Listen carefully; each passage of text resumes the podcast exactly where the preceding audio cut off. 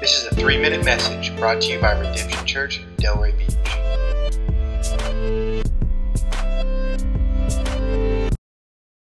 I am so glad that our God speaks to us, that He guides us and He directs us. And in chapter 12, we see a lot of Jesus' teaching because Jesus wants us to be wise. He wants us to go to Him and to hear His voice and to understand truth and to live that out in our lives so we could be blessed.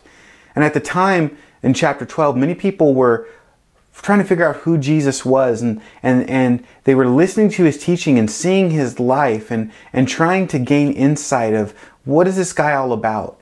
And some people had great motives, other people had not so great motives. In chapter 12, we see this guy sort of question Jesus' character and see if he's really that smart.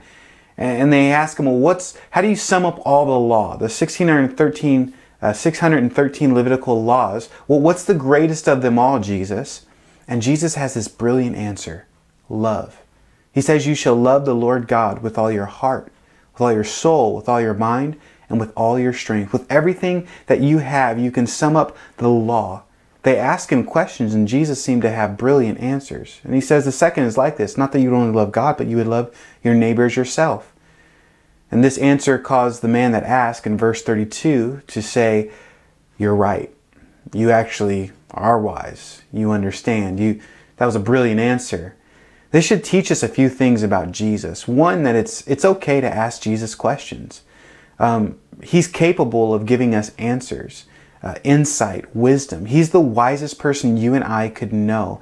And he does give answers. He does give teachings. As we read in chapter 12, there's many teachings of Jesus in the Gospels and in the Word of God that point us to Jesus um, that he wants to instruct our lives with. James 1 5 says, If anyone lacks wisdom, let him ask God who gives generously to all without reproach. And so for you and I, we could read this chapter and we could say, you know what? It's okay to ask God for wisdom, for insight, for instruction. But the great thing is, the next thing I see in this chapter is just God gives us wisdom. Jesus actually answered the man, even though he had a false motive. You and I may not have false motives, but even when we're in the wrong and we just want insight, it's okay to just bring our frustrations, our questions to God, and God is able to handle that. He loves us. He wants us to be wise and lives uh, in a way to instruct us. Notice in this Gospel of Mark, Jesus is teaching through parables, common language, simple story. He wants people to understand truth.